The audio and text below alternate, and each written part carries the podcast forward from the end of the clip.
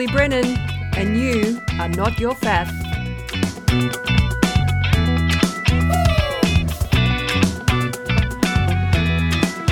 Hi, everyone, and welcome back to You Are Not Your Fat. Today, we're going to have a look at fad diets uh, and not run down the list, the gamut of fad diets that are around. Rather, I want to have a look at specific aspects of fad diets and in particular the fad diets that we're seeing around at the moment that have been around for a little while and have come and gone but are back in favour. And what am I talking about? Low carbohydrate diets. So let's jump in and have a look. I won't be talking about specific commercial diets, mainly because I can't afford any lawsuits. um, but I'm going to be looking at the philosophy and the principles behind these low carbohydrate diets. So when I talk about low carbohydrate diets, I imagine you're thinking about things like the ketogenic diet, the paleo diet, and more recently, the carnivore diet. Goodness me, the carnivore diet in particular is a shocker because it's basically just eating meat. But high protein diet, just nasty. So, when we talk about these fad diets and they're typically promoting low carbohydrates, they have a tendency to be promoting in its stead uh, high protein, high fat diets. So we certainly know that ketogenic diets look at that. Ketogenic diets are predominantly fat with some protein and minimal carbohydrates. Paleo diet focuses more on what Paleolithic man might have eaten um, to the absence of refined carbohydrates and whole grains. So there's some merit there. And then this new carnivore diet, the way the research I've done shows that pretty much all you're doing is eating meat. Boring and not at all good for you. So each of these diets is suggesting a reduction of intake in carbohydrates. And on face value, that might seem like a great idea to help lose weight, right? Because we're told constantly too much sugar, too much refined carbohydrates. That's the problem. Um, and yeah, it kind of is the problem, but it doesn't mean that carbohydrates are the problem. But before we get away from ourselves, let's have a look at what carbohydrates actually do for us. Carbohydrates are the body's preferred source of fuel and energy. Our carbohydrates are broken down to their lowest form in our body, to glucose. They're either uh, uptaken by our cells to use as energy, they're stored in our muscles for later use, and some of it's stored in our liver for later use. That's known as glycogen. If we eat more of anything for that matter, but while we're talking about carbohydrates, if we eat more carbohydrates than we need, they will be stored in fat, as fat, I should say. The, um, insulin, uh, as you possibly know, is very good at, uh, well, not very good, it's actually its job, um, helps us to take up glucose in our cells to use for energy. It also um, helps us to store any extra glucose that we might have as fat from an evolutionary perspective, it's very efficient. Perhaps from an Instagram 2022 perspective, it's not so great. However, our body is not interested in Instagram 2022. So, energy, it's our primary source, it's our preferred source of energy. It also helps with brain function. Our brain overridingly prefers glucose and carbohydrates as its energy source. You'll possibly notice if you're studying, if you're working and you haven't eaten for a little while, or particularly low carbohydrates, you you struggle to concentrate a bit more. Now, that's not everyone across the board, but it certainly is a thing. Um, I know I've experienced that if I haven't eaten enough carbs or enough for that matter. Carbohydrates are also awesome at feeding the good bacteria in our guts. You know, there's a lot more talk these days about the microbiome and good bacteria, which is fabulous. Uh, we're still learning about all of the jobs uh, that this good bacteria have in our gut. Um, but certainly it's implicated, or the microbiome, I should say, not the bacteria. The microbiome and the bacteria are implicated in our immune function, in our mental health, and a range of other things, but certainly our capacity to lose weight as well. Uh, the fiber that we get from our complex carbohydrates, and I'll explain what that means soon as well, actually provide fuel for the cells in our intestines and they're actually protective. So when you hear about, um, you know, fiber promotes gut health and helps prevention with things like colon cancer. And believe me, colon cancer is multifaceted. This is just one aspect. Don't jump on me. If you've got something to say about that, please. Um, the fuel from the fiber that feeds those um, bacteria produces what's known as short chain fatty acids, and they're actually protective for our gut, for our colon, for our intestine, whatever you want to call it. Um, the beauty of eating carbohydrates for energy also means that we're not breaking down our muscles for energy. Which, if we don't have enough carbohydrates and and then ultimately enough fats, but usually carbohydrates first, we'll start breaking down protein for energy. Um, it's the body's way of making sure we survive. So we want to make sure we have enough carbohydrates. It also, carbohydrates also help to produce um, some of the amino acids that help to build protein that we don't ne- need to get from our diet. So we can make some parts that help to build the protein structures in our body, but we actually need carbohydrates to do it because carbohydrates provide energy and I'm sure you can appreciate if you're building anything, you need energy, and our body's no different. So, that's just some of the basic roles that our body undertakes in the presence of carbohydrates. And thank you very much, carbohydrates. What happens if we don't have enough carbohydrates? Well, a few things. Perhaps, though, what we should talk about first is a few of the diets that I spoke about that focus on low carbohydrates. So, if we look at the ketogenic diet, uh, you may be surprised to find out that the development of the ketogenic diet was not as a weight loss program, was actually developed for pediatric epileptics who weren't responding well to their medication. Um, and by providing a different fuel source for the brain, these ketones, and I'll explain what they are, um, it actually had a beneficial effect and reduced the amount of seizures that these children were having. So, when we don't have a high amount of carbohydrates, the body uses a byproduct of fat metabolism called ketones as an energy source. And so what we would see, what we see with these children is that they were using that uh, alternative energy source, primarily, well, coming from fat. And so you can appreciate, I'm sure, that the byproduct of that was weight loss. Yeah. And so that's how it's morphed into the diet the weight loss revolution that it is.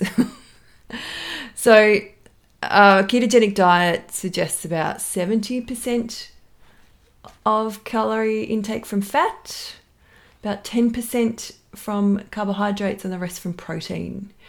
Um, enough protein to make sure that we don't break down our muscles and use those for energy so that the focus stays on using fat for energy.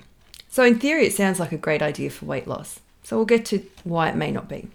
A carnivore diet, I don't have to tell you that if all you're eating meat, all you're doing is eating meat, then you're missing out on how many vitamins and minerals? What nutrients are you not getting?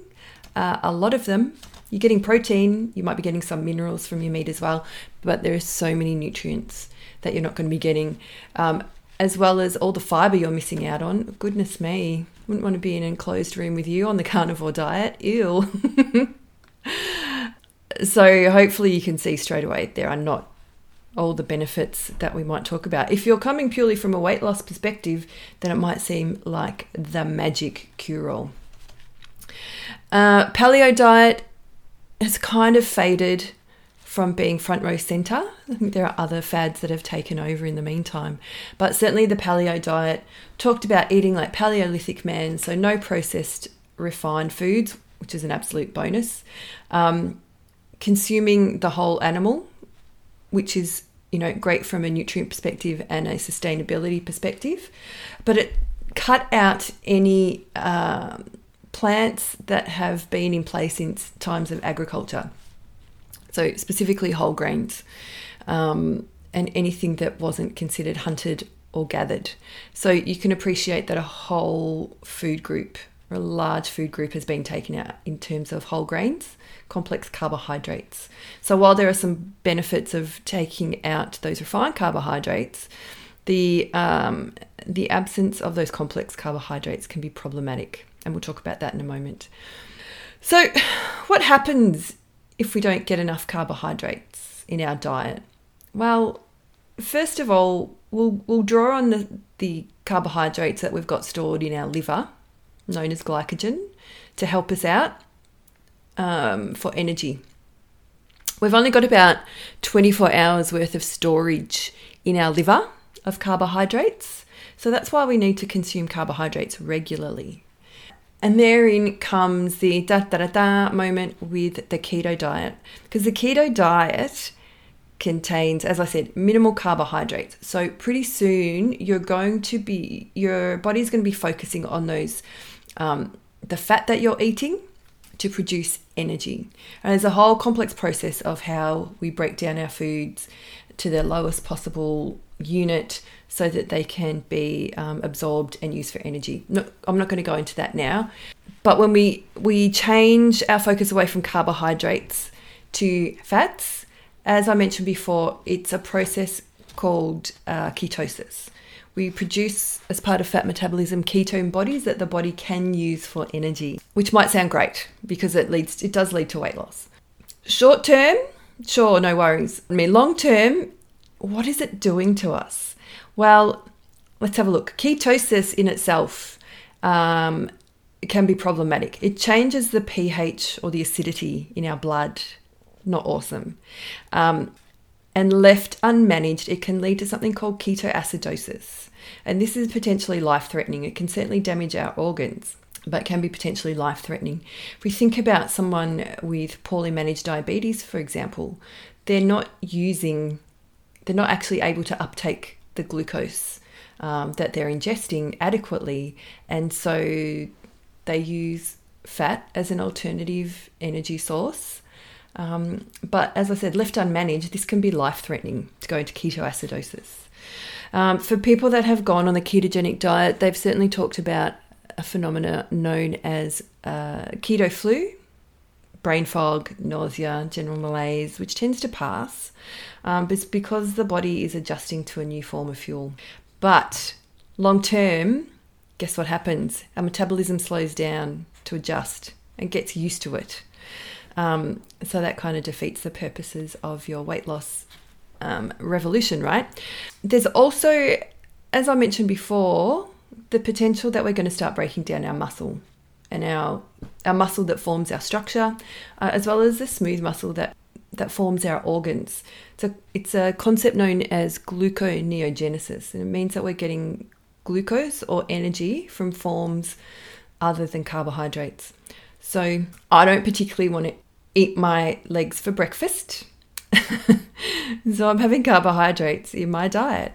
Look, long term, it's absolutely problematic. And we see this kind of thing in uh, scenarios where people are deprived food or restrict food or uh, starvation for whatever the reasons that might be. If we look at these diets, perhaps paleo more so in the carnivore diet, we're talking about an increased amount of protein. The amount of protein that we need every day, I, I believe overall is more than is much less sorry than we're actually consuming our Western diet is very protein based, and because we have the luxury of having protein available and everywhere, we tend to eat more of it. You know, I would say that I eat more protein than I need. It's very easy to, very easy to. And what are the issues with that, particularly a very high protein diet? Well, the kidneys have to deal with the cast offs. So the protein that we eat gets metabolized, there's byproducts that are toxic to the body. So the kidneys have to deal with that. The liver and the kidneys, in fact, have to deal that really quickly. Um, the ultimate byproduct that we end up with is urea. And so, if you've ever had a blood test, you might see things like that to measure how adequate your kidneys are functioning. And if we're seeing measures that demonstrate that our kidneys aren't doing well, it's because we're possibly putting too much pressure on it. Again, there are many reasons why our kidneys may not be working properly. And I'm not getting into the pathology here, but what I am saying is that high protein diets, sustained long term, put an extra burden on our kidneys uh, and can lead to, you know, uh, poorly functioning kidneys. Duh. I've got a, a little quote here from the Asia Pacific Journal of Clinical Nutrition about carbohydrate restriction. I thought you might like to hear it.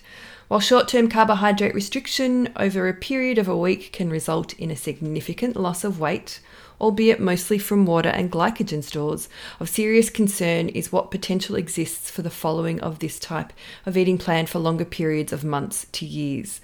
Complications such as heart arrhythmias, cardiac contractile function impairment, sudden death, osteoporosis, kidney damage, increased cancer risk, impairment of physical activity, and lipid abnormalities can all be linked to long term restriction of carbohydrates in the diet. It sounds pretty drastic, right? Um, some of those are discussed with things like lipid abnormalities, that's talking about higher uh, cholesterol levels uh, because we're eating more animal based products and some of the you know whole grain or complex carbohydrates help us to keep our cholesterol levels down.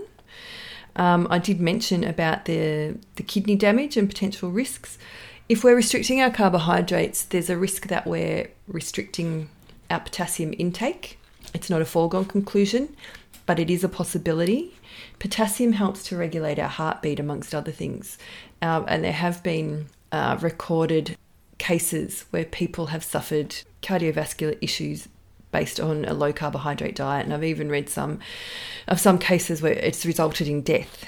I know that's very extreme but it does happen. So we can see that there are some long-term not beneficial consequences of severely restricting our carbohydrate intake.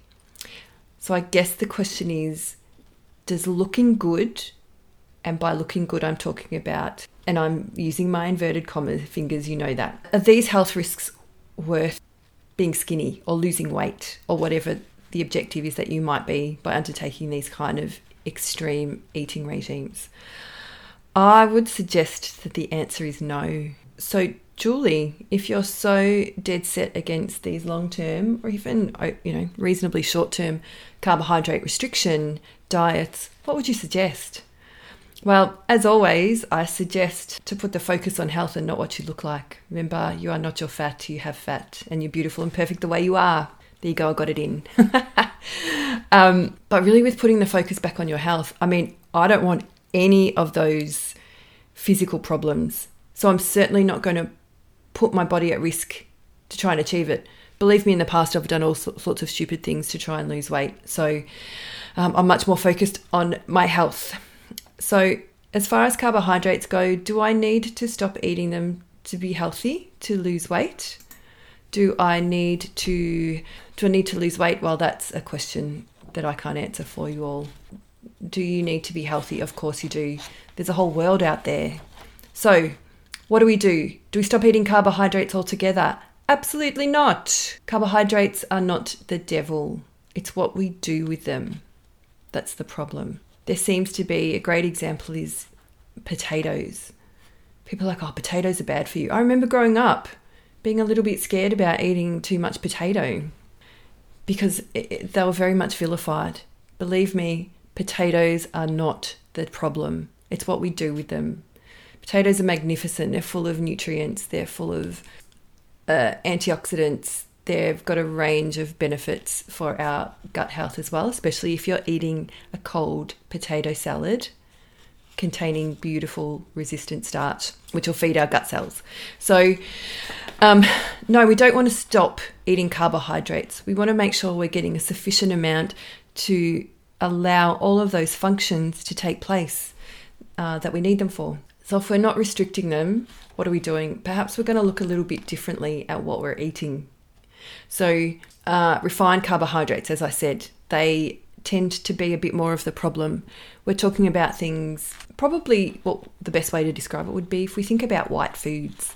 That's what I'm talking about. So, sugar, white flour, really refined foods.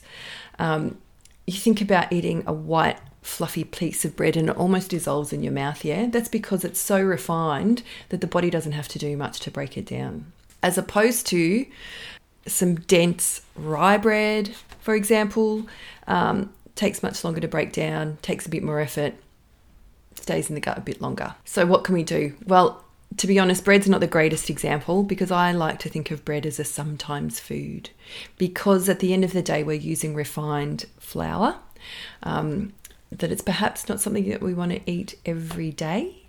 So, when we talk about refined foods, as I said, anything that contains flour and sugar as a start. So we're talking about white bread, white pasta. Yes, I count pasta as a refined food and a sometimes food. Um, some people might go to town on me for this, but white rice. You think about what the texture and um, how you break down white rice, even in your mouth, as opposed to brown rice.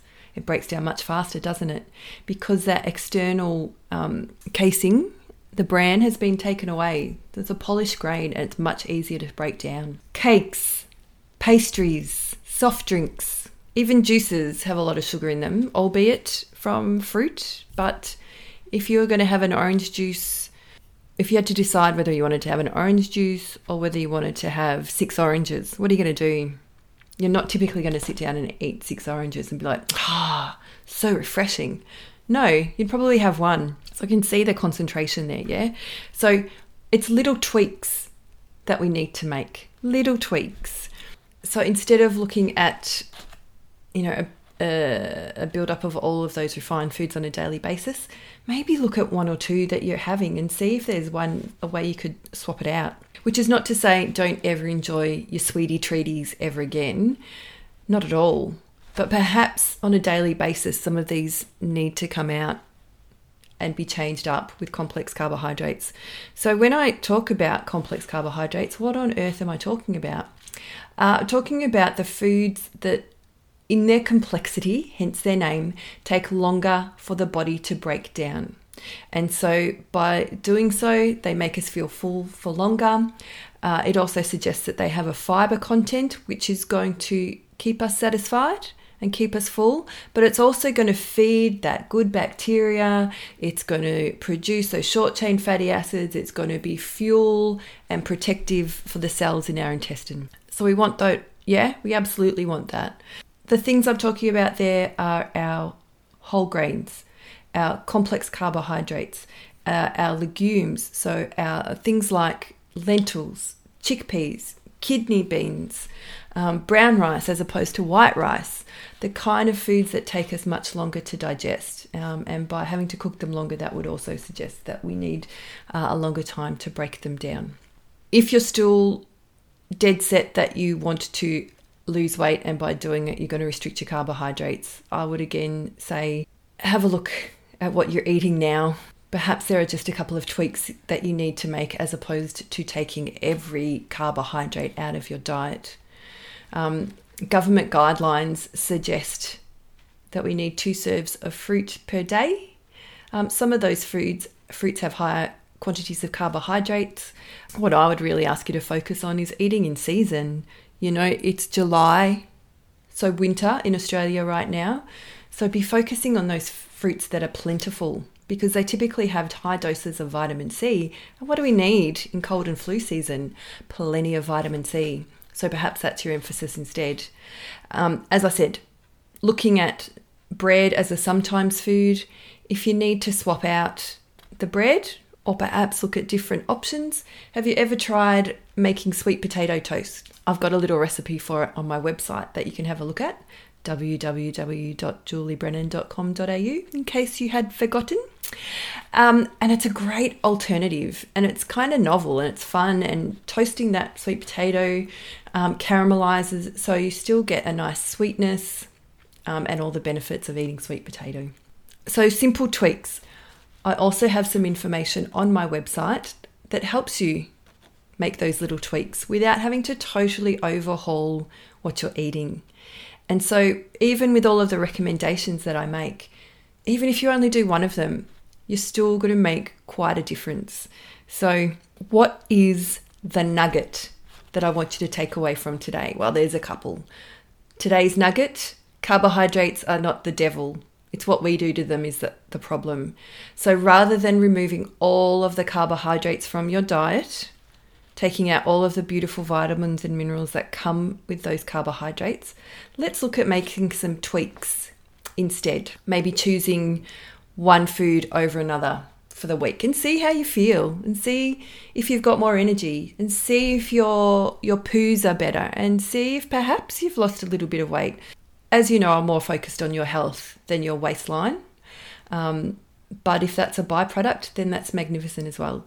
So have a look at the uh, resources that I've got for you on the website um, and let me know how you go with making some of those changes.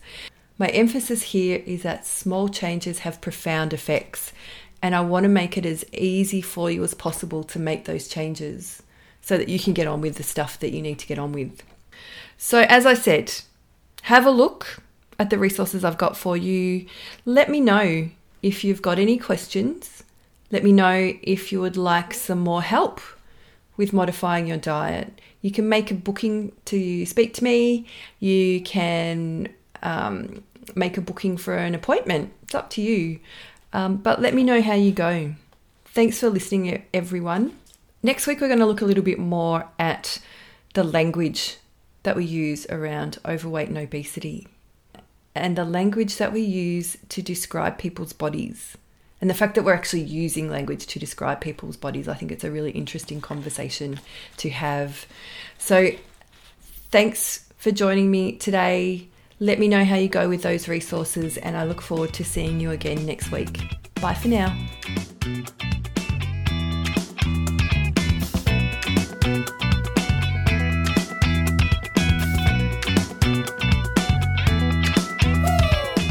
Want to know more about me and what I do? You can find me at www.juliebrennan.com.au. You can also find me on Instagram and Facebook under Julie Brennan.